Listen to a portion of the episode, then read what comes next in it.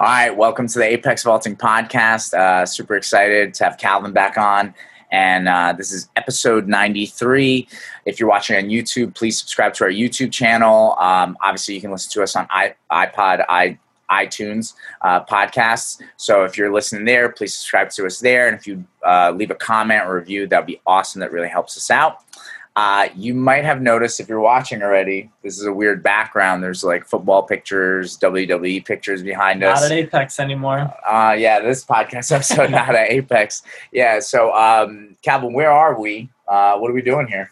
We are at DeFranco's Gym in East Rutherford, New Jersey. Um, it's the gym I started working at about a year ago, and um, Bronco came by and we decided to do a podcast together. Yeah. So I why don't you tell everybody because you've been on the podcast episode before, and obviously I do want to talk uh, some strength and conditioning on this podcast episode specifically for pole vaulters um, and discuss some topics. But how did you end up coaching at Joe's? Because I think a lot of people that listen to the podcast, you know, they're pole vaulters. They love pole vaulting. They start loving being an athlete and training you know how, how did you end up getting to joe's? How are you how are you now a coach? Because i kind of want I, on my last podcast episode um, episode 92 i i started out talking about the current season which the men's pole is like blowing up like Renaud out of nowhere. I mean i i thought this guy was like basically ready for retirement. Now he has a world lead at 602 right? Oh, but i yeah but i ended the podcast episode and I was talking about a little bit about coaching and how to how to you know i guess keep clients happy because i have this blog article talking about you know do your athletes really love your coaching you know? Mm-hmm. and so it's like how did you get here to joe's? Because i think also it's not it wasn't a smooth road for you. I think when you first started out coaching it wasn't No. easy um, and you you learned some things along the way. How, how did you end up being at a gym? And for those people that don't know i mean like just look at these pictures behind us. These are people joe defranco has trained you know and it's an amazing, amazing place. He's a very well respected strength and conditioning coach. How did you end up at this gym? Um, in fact, this picture right there, that's Joe, and that that's Triple H and, and, Stephanie McMahon. Stephanie McMahon. Yeah, For any wrestling fans out Yeah. there. right. So, um, yeah, so maybe walk us through that because I want to build off of that last podcast episode where I talked about coaching because I, I kind of talked about the idea of having systems in place and progressions where people can continually develop because that's how you keep people training year round and and deve- uh, get more clients. You know. Um, Yeah. Well, um, for anyone who doesn't know, I trained with Bronco from freshman year of high school all the way through college, and um, Apex was was an awesome place for me to grow up in. Um, I met so many people um, that I'm still friends with, and Bronco and I obviously remain you know good friends to this day. Yeah. And that environment, um, you know, people talk about that. There's three places you have. You have home, you have school or work, and then you have that third place that you really love. And Apex was that place for me. Yeah. Um, if I wasn't, you know, home or school, like I pretty much lived there for the Yeah, eight years I- I, trained with. And, and you know, it's funny, like, you know, I never think about it that way, but yeah, right. It's like we all have like home, wor- uh, you know, work or school, and then there's that other place that we need, you know. And I, I especially think now through COVID and stuff like that, I can't tell you, you know, how many athletes or even parents of athletes will be like, oh my God, thank you so much. Because it is like an escape. you know what I mean? It's that place where you, you can kind of feel, you know, I hate to say it, but normal, you know, during this time period. Yeah, for sure. And you know, Apex was definitely that place for me. Training with you and training with you know other people my age, like it was such a good experience. And um, basically, I you know I realized pretty quickly that I wasn't going to be a professional pole vaulter or a professional athlete, um, and I wanted to like recreate that place. You know what I mean? Like I wanted to be a part of that for somebody else. So it was so you know monumental for me growing up that I wanted to have that place and, and help other kids have that place as well. Um, that's what made me want to get in, into coaching. And then Yeah. when I graduated college, um, I didn't study strength and conditioning. I didn't study kinesiology or anything like that. I studied sociology and criminology. I wanted to be a police officer. Mhm. Um, and towards the end of my senior year of college, all my friends were getting internships at police departments and they were um, doing ride alongs. And that it just, I wasn't getting excited about it at all. You know, Yeah, I knew I had to do an internship, I knew I had to do something. Um, but I just, my heart wasn't in it. I didn't want to be a cop anymore. Um, I really wanted to train people and really wanted to be either you know in a pole vault gym or in a gym of some kind. You know, Yeah, I knew I wanted to train people. Well, can, can I stop you for one Yeah. second? So it's funny because yesterday, actually, I was talking to um, to somebody that comes into the club, Brad, and uh, I was talking about like I started out as a teacher. For people that don't know, I started as an English teacher, and I started coaching when I was an English teacher, and then it, it grew into Apex, right? And I said, if I ever got the opportunity, like at a at a college, to be the, the the person that gives the speech to the first year teaching students i would love to do in a huge auditorium right? Like all 200 300 teaching uh, students incoming people. And i would literally start off the speech that like saying listen no judgment. Now is a perfect time. Teaching is very very difficult. You can walk through those doors right now and leave just leave it's not easy this is not going to be easy and I think, you know, I'm saying this about teaching, but I think this goes to any profession at like even being a cop. Like you got to really want to do it. You you have to love it. And I think people have to start to think about that. Like you're going to be doing this for the next 30, 40 years of your life. You know, is this really a passion? Are you because even when you love it, there's days that are hard. Like you're like, shit, I got I gotta go in today, you know, like it's not it's not easy, you know, like we we were just I mean, we always like, you know, vent to each other, me and Calvin will call and it's like, oh my god, this freaking moron walked into the gym and there was mud all over the floors, I had a mop for an hour. You know, it's like that's not the fun stuff. So you gotta be so passionate that you're able to to overcome those types of things. And for one, I'm glad that you figured that out your, your senior year. So you kind of made that decision. Now, what what did you have to figure out in the beginning while you were coaching? Because I think you're getting really close to something that I want to talk about. But like, you you decide you want to make this switch to coaching, and you, and, you know I know you got your he got his strength and conditioning certification. Uh, what were some of the hiccups in the beginning? Um, I'm not sure in specific what you're referring to. I I I, I- I just want to hear what you're saying. Yeah, I don't know. Um, well, I mean, to start out, there's not a ton of opportunities in in coaching or strength and conditioning um, to make a, a living right off the bat. Like, if you It- just go to your very hard. if you go to Yeah. your local, you know, retro fitness or something, you can be a trainer there, but it's not it's not a career path. That- Um, yeah, the percentages are terrible. It's it's I don't- I don't not a great. And I think everyone you know needs to start somewhere. Um, and where I started was I started training two kids on the Ramapo track team. I don't know if you remember that. Well, I think even you got to rewind earlier than that. You're skipping step. Remember, you you had a bunch of bunch of kids come into the. I the did club. have them. I had the Ramapo kids first, though. Oh, are you Like, sure? I promise thought- you. All right, Yeah. but anyway, go ahead. Go ahead. So Maybe the, I'm- the first summer, um, I graduated. I got my strength and conditioning certification, my CSCS, and then I started training three kids from Ramapo, um, two sprinters and like a mid distance guy, and we trained the whole summer. Um, and then in the fall, I remember this is what Bronco was talking about. I was desperate for clients because Bronco was kind enough to let me train people out of his facility, and you know we had a percentage deal going on. Um, and I was desperate to get clients in the door. I was I was like, I'll train anybody. I'll train them for free. So, a f- like a friend of a friend was like, hey, there's a couple high school football players who you know they're looking for a place to train. Um, they can't afford to pay, but they'll they'll come train with you. So I was like, awesome, I'll train them. Yeah, yeah, Send, yeah. send them my way. And and listen, I don't I don't think that's even like terrible. I'm like, you got to do what you got to do to kind of start training people and just learn. You know what I mean? Like, like get your foot in the door. Because here's the thing: you're starting out. I always love. I love how like sometimes people who have zero experience like, well, that J- Bronco, you know, this high school called me and they, they they want me to be a polo coach, but I'm gonna have to be a volunteer. They're not gonna pay me. I'm like, dude, Yeah. you haven't coached anybody. No, first of all, I, I really got to make sure that people understand this. As far as coaching is concerned, nobody cares how high you jump.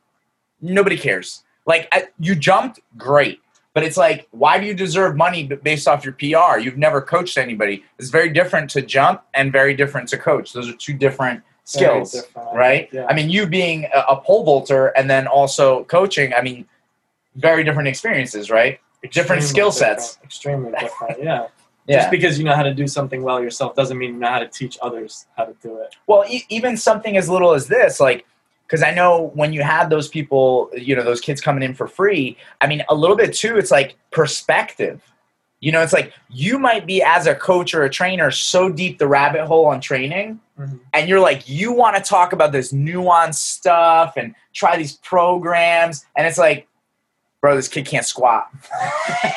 like, Yeah, like, you you know, start at the you know very beginning. Start with the basics. yeah, yeah. I, I remember too. I don't know if you remember. You remember the conversation at Starbucks?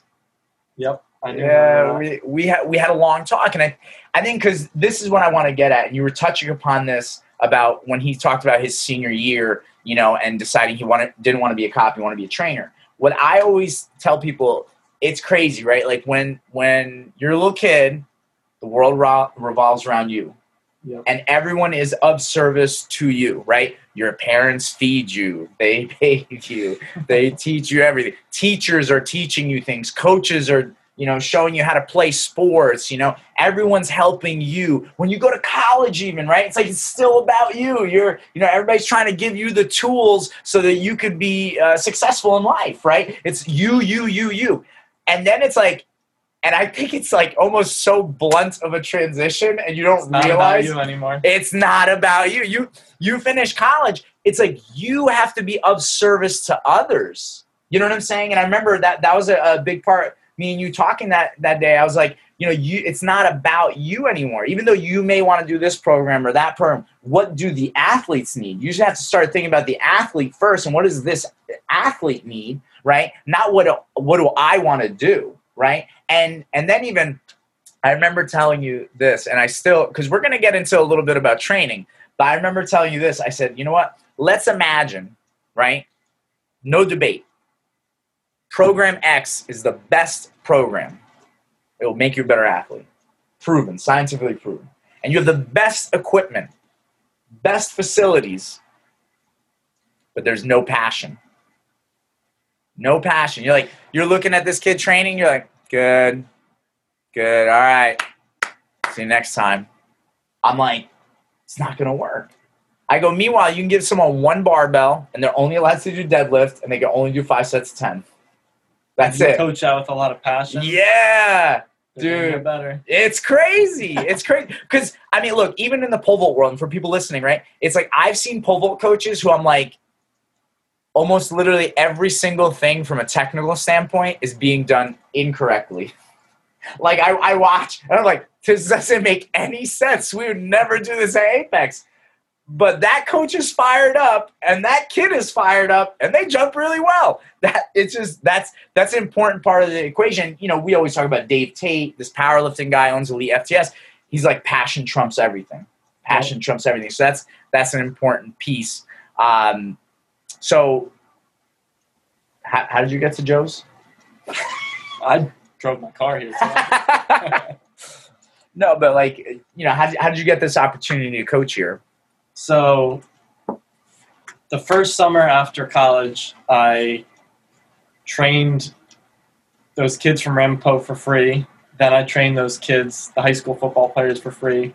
I had a couple paying clients um, at this point, and then a coach in our area in New Jersey, um, who coaches from South Jersey, posted a opportunity for an Oh, yeah. internship, and um, it wasn't even a guaranteed job or anything. But um, I think an important lesson is when you know when you're starting out, you got to say yes to everything. Like you said, Yeah, you know, yeah. if it's a client that's training for free, like yes. If it's you know whatever the opportunity is, yeah. you got to say yes. I know we've had that conversation before too. Um, so I jumped on the the opportunity because he's a pretty well known coach, um, Zach Even-Esh in South Jersey, for anyone who wants to know. But um, Yeah. So I did an internship with him for I think it was three or four months, and then I started working there on the weekends. Um, and for about a year, I was training a couple people at Apex. Mhm. Um, I would meet. I had a couple people that I would meet at six thirty in the morning. Then I would drive an hour, usually about an hour in rough rush hour traffic, Yeah. to a chiropractor in New Jersey, where I was making the most of my money. Like that's where I was making my Yeah, living yeah, is yeah. working at the chiropractor. So I'd work there till like three o'clock. Then I would drive back to Apex. I would do my own workout, and then I would either coach for you or I had a couple more clients at night that I would train. Um, so I would do that throughout the week, and then on the weekends I would work for this guy Zach Even-Esh in South Jersey. I would work in, his gym. gym. He had a gym. Yep, yeah. he had a gym, so I'd train people. Yeah, I don't know, Calvin. This sounds Saturday hard, dude. Do I have to do this? You, I mean, you don't have to do anything, but um, it was it was definitely like you know I, I hate to use the word, but it was a grind. Like every day, I was working seven days a week. Um, yeah, yeah. Most days, like Monday through Friday, was like a, a 10 to 12 hour day, you know, depending on exactly my schedule. But it was Right. it was a long like year of, of doing that. Um, and then I finally left that gym after working at it for about a year um, with no bad blood or anything. Like Zach's a great guy. Just there wasn't much opportunity anymore. You know what I mean? I was working the weekends and it wasn't going anywhere. Um, so I came back, and that was this. That was like two years now after I graduated. Um, so it was springtime, and you were really busy at Yeah. the club. So I was Yeah. ma- mainly helping you with meets and coaching kids that whole spring. Um, and then that's when I got the internship at Joe's. Right. Started interning here, so that was a year ago now Right. interned here for four months, and then the guy that I was working right under ended up leaving Joe's, and that opened up a uh, opportunity for me to take over his position, um, and that's how that's how I ended up here. Yeah, yeah, and and now you know you work with all kinds of different clients, different different sport athletes, adults, youth, you know the gamut, and and I think that's um, just to kind of bring up a side point, but like that's something that I think is really important for pole vault coaches. Like if you only want to coach top top athletes, you're not going to have a lot of clients, and you I'm telling you right now, you're not going to make a living off of it. Like that's impossible. You know what I mean? Like you have to be willing to train everyone. Like even like again, it's amazing these pictures behind us. You know what I mean? The ty- types of athletes that walk through the door at Joe's, but for every one of these people, it's like you have that kid that's just you know trying to you know get a starting position on their soccer team this year, or you know whatever. And um, you have to be willing to help everyone where they're at and what they want to do. Like what what I love, um, and you know, I always promote the pole vault as like a lifelong activity. Like I, I just think pole vault could be on par with something like CrossFit or, or other sports, a jujitsu gym, you know, where people just do it their whole life. Like you said, it's like you have your house, you have work, and then oh man, I love to go pole vault, and that's what I do with my spare time. You know, yeah, it's that third place, that home away from home. And um, I got a DM from an adult client uh, this week, right? Um, she hit me up and she's like, are, are you really serious? Do you train like people of all ability levels and ages? and I go, yeah, man, absolutely. Like, you know, come on in. And she's like, awesome. And she's going to come in for her first session on Sunday. And I already have some adult clients and stuff like that. She's coming in Sunday at 3.30, which is when Calvin Gould comes in, Christina Lang. And so it's like, like a post. Right, yeah, yeah. So it's like it'll be good, like people of her age and stuff like that. And so I think that's like really, really cool. Um, and so you you you have to be willing to help people at, at, with the spectrum of, of possibilities. Um, one, I think is the right thing to do. You you should want to like again going back to it, it's like it's not about you, right? Like I know as a coach, like I listen, I want to coach people to jump as high as they can. I'd, I'd love to coach someone at the Olympics, but it's not about me. It's about being of service to others and helping others. And so it's like that's just the right thing to do. And then plus, if you want to actually make a living out of it, that's the way you make a living out of it. You can't like I don't know. Like last time I checked, right now I think there's only two guys that have jumped six meters this season. So if you only want to coach those guys, you got two cl- possible clients, but I think they have coaches already. So it's like yeah, it's like that's that's not how it works, you know. Um, so Well, even piggybacking off Yeah. that, a lot of the clients we have here at the gym are not professional athletes. Um, Joe built his gym and the reputation on. I think people know this gym as as one that trains a lot of professional athletes, but right now we don't have a lot at all. Our the majority of our clientele are older adults who come in wanting to lose weight, or we have a lot of high school kids who are you know looking to get a scholarship or they just want to get better at their sport. Um, so just like we do. Like I think it's important to train a, a spectrum of Yeah, people. yeah. Well, and and so there's a couple things I have written down that I want to cover, but this this is going to kind of slide in, especially when we're talking about the spectrum and the possibilities and what would actually make pole vaulting popular. So um, I was talking to Sean Francis the other day. Uh, for anybody that doesn't know, if you pole vault. I don't know how you don't know who Sean Francis is, but he, he has a big following. Sean has been posting. He started out just posting his workouts when he was a vaulter. He was an 18.4 guy, and um, he continues to do a lot of social media stuff. We've promoted his uh, book on here, the Pole Vault Toolbox. It's a great book, covers a gamut of different drills. Um, definitely, if you want to learn about the pole vault, you should go get his book. Uh, it's on teamwho.com, I believe.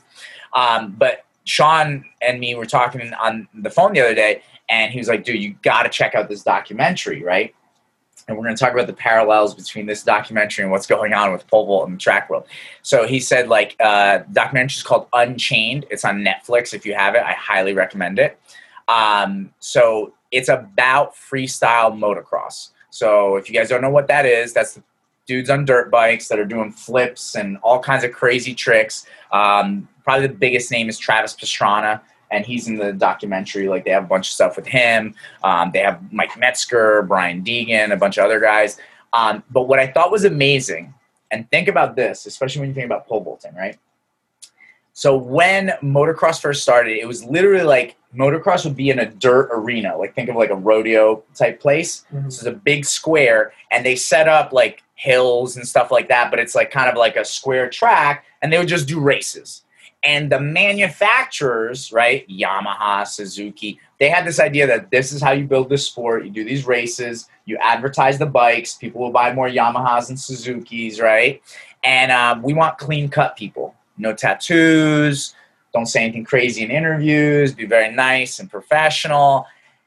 Meanwhile, in the spare time, these guys are like doing crazy ass tricks in their backyards, like they're just you know, or wherever, some trail that they found, and they're, they're pulling these tricks. And so they started making these like basically highlight VHS DVDs in the 90s, and people would get these DVDs, and they were like selling like hotcakes.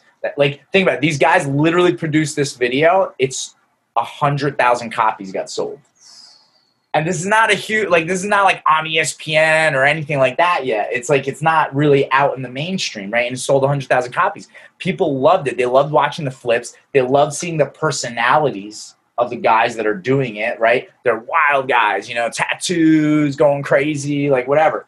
And they had to literally beg to get this put on espn right? And they put it on and it it was a hit. The ratings went through the roof, so now they put it into X Games. And there's a, a crazy moment because even once, like, okay, motocross is part of X Games is getting popular. Travis Pastrana wins this like first X Games, right? And it's like literally the the the setup is near the San Francisco Bay. It's like literally the the the, the area that they're doing the tricks in, and then it's like the bay, the water, right? So Travis Pastrana wins, and he fucking pulls a jump into the bay. He just oh jumps into the God. bay, jumps out, you know, and the fans went crazy. It was it was so like it was crazy, right? Like people loved it.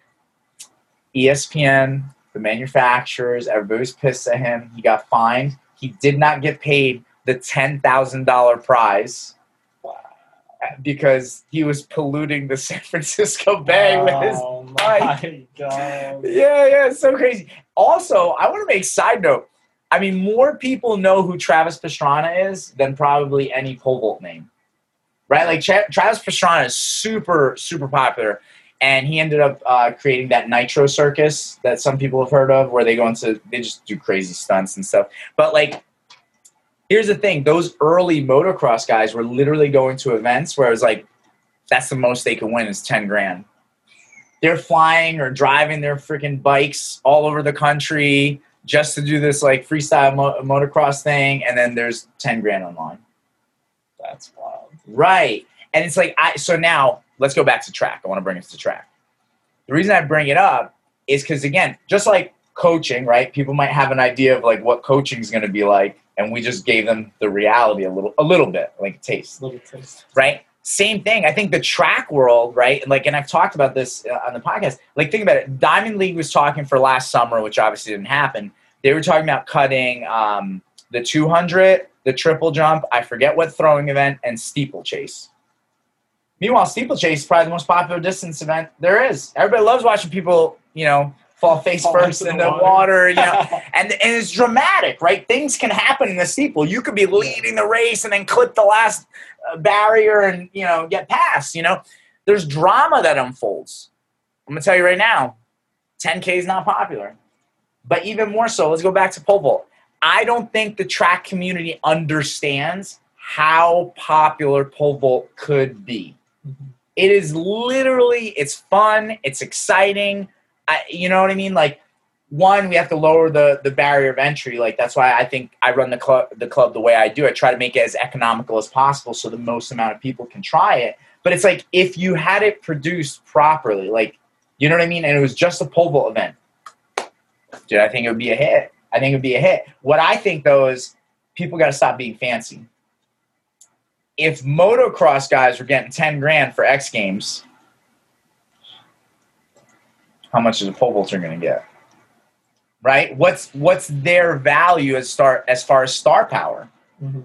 Do you get? I mean, we've had these conversations. You know what I'm saying? Like, like I don't, I don't think people get that. You know what I'm saying? Like, um, so I, I think we we need to, you kind of change the mindset and think a little bit smaller. Like I was even thinking the other day, I was like, you know, once obviously things calm down with COVID and stuff like that, I could see even like, you know what, like you can have raised runways set up at like local bars who have a big parking lot and have a competition there. attract- yeah. Yeah, right. You know what I'm saying? And and so it's like I, I feel like there's stuff like that that lower level, like you put on a competition like that, man, it could do well. And I- and I think instead of people thinking about, oh, am I going to get that shoe contract? I think people should be like, how do I set up, you know, five, six, seven meets this summer where each meet I could possibly make a few hundred bucks in the local geographical area. I think people got to start thinking like that. You know what I mean? You know, I don't know. Um, what do I you think? Yeah. Yeah. I had I've not seen it's called Unchained. Unchained, yeah, yeah, I'll have to check it out. But yeah, definitely a lot of parallels, it sounds like. yeah, yeah. So I, I highly recommend it, and thank you, Sean, for for recommending it. I, I thought it was great. Um, I'll be honest. At first, I was like, I don't know if I want to watch this, but I'm like, Sean asked me to. But it was great. It was great. I, I highly recommend. I even I was talking about it yesterday to uh, with some people that were jumping at the club, and they're like, "Oh, I, I got to watch this tonight." You know what I mean? They're getting jazzed up about it. Um, so I kind of want to switch topics now a little bit. Um, I want to talk a little bit about GPP and SPP, right? And I'm sure there's a lot of pole vault people that are like, "What is that?" So why don't you start there? What's GPP, SPP, and why do pole vaulters? Why do pole vaulters need to know what GPP and SPP are? So GPP is general physical preparedness, um, and SPP is uh, specific physical preparedness. And basically, all general physical preparedness means is that it's not very specific to what you're trying to accomplish. So, if pole vault is your sport, if that's your main event, then actually pole vaulting is the most specific thing you can do.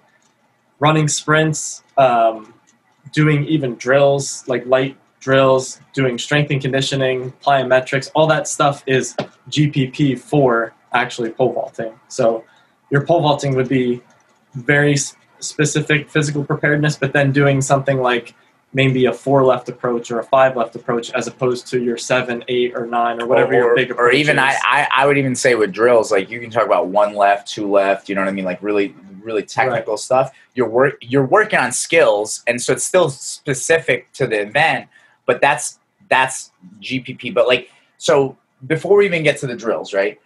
What i'm saying is so now if, if i'm trying to build myself a program like how am i going to train as a pole vaulter how do I use this now knowledge of GPP and SP? So you told me SPP, that's me pole vaulting, that's my specific uh, uh, preparation, right? Mhm.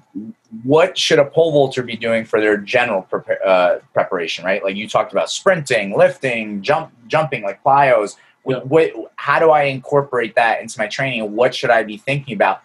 Because again, I often, I still, I still see this. A lot of people think that you just have to do gymnastics or some body weight stuff and i mean how far can that if all i do is body weight stuff how far can i expect to increase my my physical output so that I could jump higher. Because again, when I talk to all these like pole vault people, I think everybody agrees there's no controversy in the following: the faster you run, the higher you will you should jump. You know what I mean? It's eighty. The runway is eighty percent of your product, so clearly that's going to make you better. Can I expect if all I'm doing is body weights, uh, body weight type stuff, and pole vaulting to actually get stronger and faster? I think if you're a very beginner, Mhm. there's a lot of things that you can do to get better. You know what I Mhm. mean? I like to think of it almost like a pyramid. Like when you're a beginner, you start out at the very base, and anything you do is going to get you better at pole vaulting. Pretty Okay. much. You think about pole vaulting, you're going to get better at it, right? Like, what about eating pizza? I like to do that. You think that's gonna? Maybe eat a little bit less pizza, and you're going to get better at first, right? So that pyramid, fair, fair. at the very top, you have actually pole vaulting. At the base, you have all these things that are going to make you better at pole vaulting. And I think you have to think about your training like that pyramid, and at the very top is pole vault. Well, right under that are things that are going to make actually pole vaulting better. So, right under, if you think about the very tip of the pyramid, that's doing like your big approach, like that's you Yeah, know, you're seven, eight actual left. Yeah. pole vaulting, going on big poles. That's Mhm. your big day. Right under that are things that are pretty specific, but they're they're a little bit different than actually you know doing your big approach. So maybe it's like a shorter approach, or you're doing different kind of variations or something like that. Mhm. Then under that you have things that are even a little bit less specific than that. So maybe drills like doing you know walking with the pole or doing carries Yeah, pole or, drops, you know, pole runs. Yeah. doing rollover, something like that falls in that category. Then you have things that are going to make those even better. And then that, I would say that level is like your basic strength and conditioning stuff where you're sprinting, you're, um, you know, doing lifting, you're even calisthenics, stuff like that. So Mhm. if you think about that pyramid, everything kind of builds on each other and makes everything better. Right. so right, you always want to be thinking in terms of, well, how is this going to help pole vaulting, and how is it going to make that you know better? And I think where people go wrong is they look at pole vault, they look at the top of that pyramid, and they say, okay, this is what pole vaulting looks like. You know, what I mean, this is what you do with your arms, and this is what you do with your legs, and then they go in the weight room and try to mimic that exactly. Right. Like I, I've even seen people take like barbells. I can't believe this, and they're doing this. They're doing this, and it's like my always my thing is like, okay, what what muscle are you trying to get stronger? Like, what are what are you specifically trying to train? Mhm. Because it's like I don't think you have to do you know a planting motion with a barbell, and and even if you tell me what muscles you want to train, there's better exercises to train that muscle. A hundred percent. So I think that's where thinking about this pyramid and the levels comes in handy because if you just always try to do things that are too specific to pole vault and you just try to mimic it exactly in the weight room, you won't be ever able to overload the movement. So you won't actually get that much stronger at it. Like think about it. If you're just What do you doing, mean? I'm, I'm going to stop you. When you say overload the movement, what do you mean? I mean, add either add more weight to the bar, or do more repetitions with it, or do it with better technique, or somehow progressively overload. So let's just to use a specific example. So let's say I, I am that guy. I'm, I have a barbell and I'm doing that. Why can't I overload it? I mean, clearly I can add plates. Like I don't understand. You can, but at a certain point, there are just better options than than doing it exactly like. Why this. would you say they're better? I'm sorry. I'm I'm I just I, I want to make this very clear. Why why would you say there's better options? Like like let's say I'm doing that Mhm. and you're dissecting me. Like I I just called you. I uh because we're gonna talk about this. Calvin does like online consultations and stuff like that and training, which we'll, we'll talk about. But let's say I call you. I'm like, wait, I but I really like my barbell push thing. Like why why do I have to stop doing that? Like why why don't what's better specifically? Tell me what's better and why. Well, to be honest, um, I think that you. So the example I like to use is like, do you ever you ever watch NASCAR? Well, race car driving, sure. Race car Yeah, driving, yeah, sure. yeah. They always go In a the circle. same way in the circle, right? Right, right. Well, the parts of the race car that wear out the fastest, if you're turning left, it's like the left side of the suspension, the left steering, all that stuff. Right, fastest, right, right? Yeah. So when you pole vault, your shoulders are getting a lot of work from jumping, hitting the box like that, right? Right. So if you just go do more of that, you're just causing yourself a lot more fatigue, which Right. means you're just getting more tired in the same muscles, and um, there's more of a chance for injury. To be honest, like pole Mhm. vaulting isn't the easiest thing on your body. It's not, you know, it's not like golf. Like you can So- overdo it for sure. Oh, so I think okay. that if you just go in the weight room and do the same exact stuff that Same you do movement. in the pole I'm vault, gonna wear out. you're going to wear out your joints and ligaments much faster than if. So how do I options. strengthen that instead? What would you say? If you're talking about this specific movement, Sure, yeah. We're talking about takeoff, hands going up. I call you. That's what I'm, is important to me as a pole vaulter. What what would you recommend instead then? So one exercise that might be really good is a landmine press, where you're standing, you use one arm, and you can press overhead like this. And and just for people that don't know what a landmine press is, uh, there's a barbell. Usually, some people have like a nice uh, setup Base or uh, base, and then the barbell goes in the corner, and you could do it standing or kneeling, right? Yeah. Yeah. Okay. Usually, I start people kneeling, and then we can progress to uh, to standing up. Um, but I like to do it one arm at a time because you're getting you're training some stability in that joint. So you're not just doing the same exact movement that you would in pole vault. So you're going Mhm. to strengthen the muscles that you're going to use to pole vault without causing excessive wear and tear to the same joints. Okay. Yeah.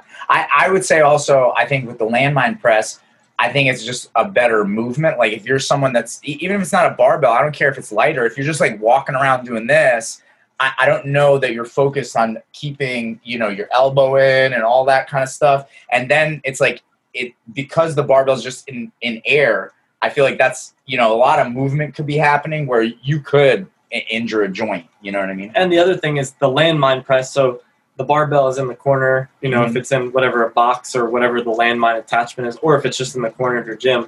Now that end is fixed, so you Right. can really focus on Driving. squeezing, Yeah. you know, your delt. You can focus on using your tricep to extend up like this.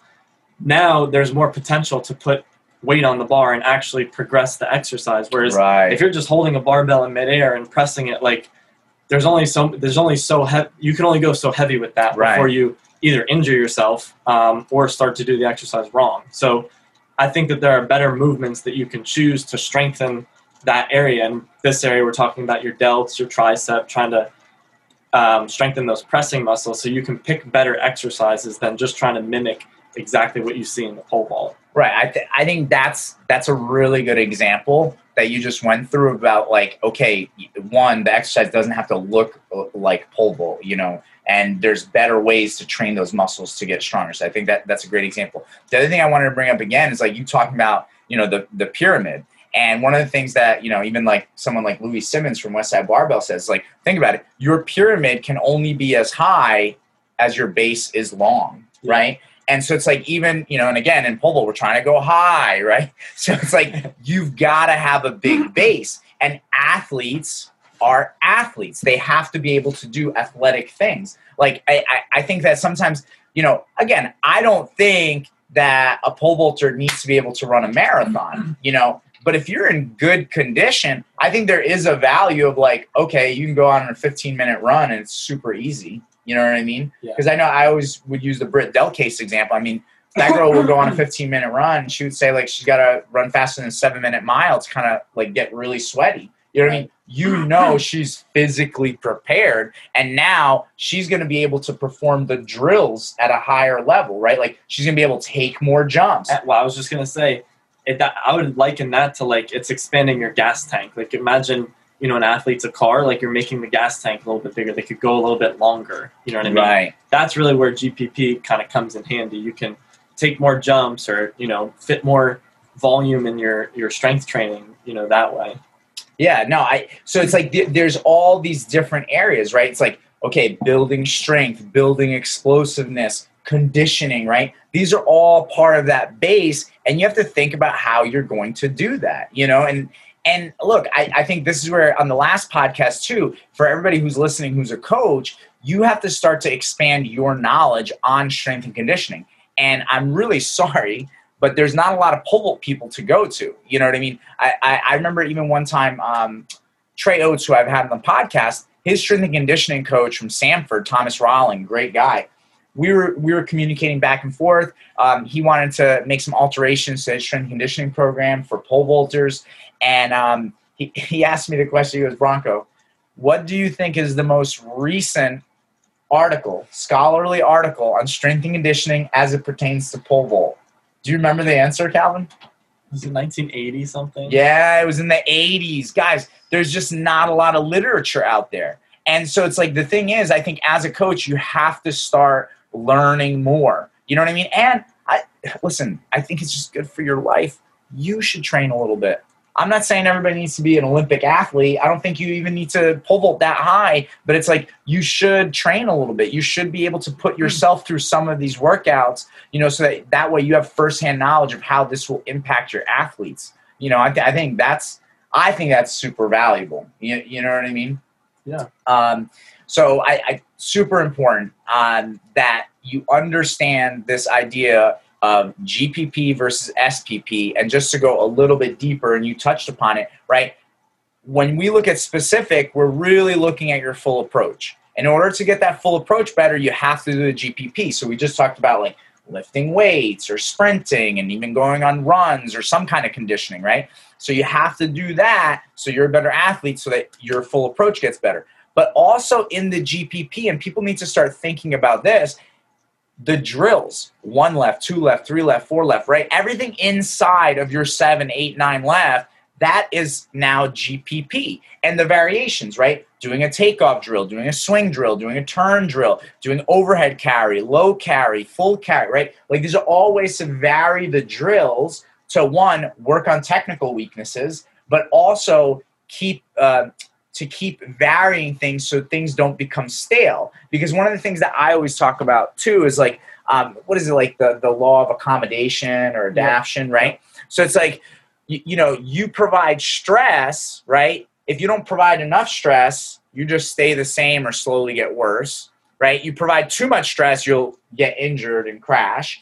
And here's the thing if all you're doing is seven left, seven left, seven left, seven left, every practice, that's a lot of stress on the body. And I think, again, as far as pole vault people are concerned, especially if you don't know much about strength and conditioning, I don't think people realize when you do something full blast like that, like a seven left, how that affects the, the CNS, the central nervous system, right? So that's going to provide too much stress in the central nervous system. You're going to burn out and you're going to crash. You might get injured, or um, at best, you start battling run throughs.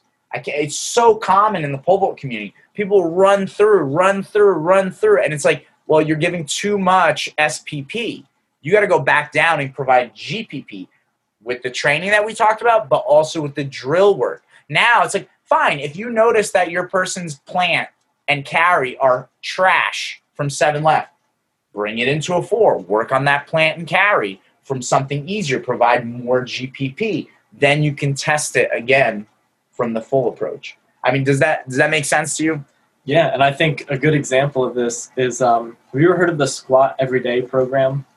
Um, I feel like you've definitely talked to me about this. Um, I definitely also remember reading about people who've done experiments and squatted every day for a long period of time. So there's a program where if you want to get better at squatting, you squat every single day. And I don't remember what the length of time is that they recommend. It might be like a month. That's mm-hmm. that's about it, right? Yeah.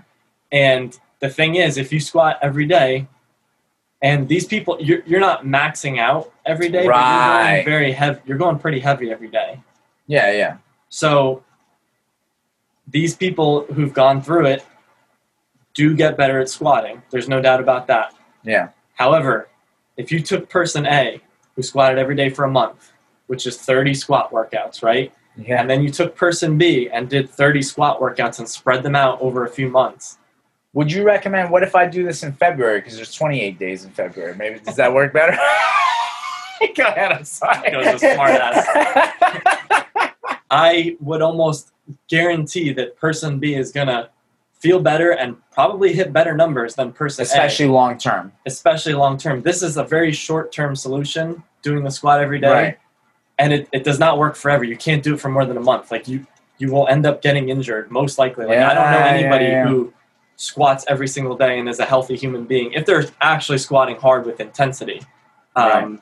It just doesn't work. So you're much better off squatting a couple times a week for a period of months or years. You're going to see way better progress over the long term than if you just try to do it in a month. You'll get a little bit better, but not as much better as if you spread it out over you know a couple months or years. Yeah. No, I, I, I totally agree because I think that that's the thing. Sometimes we try to get better by almost too much.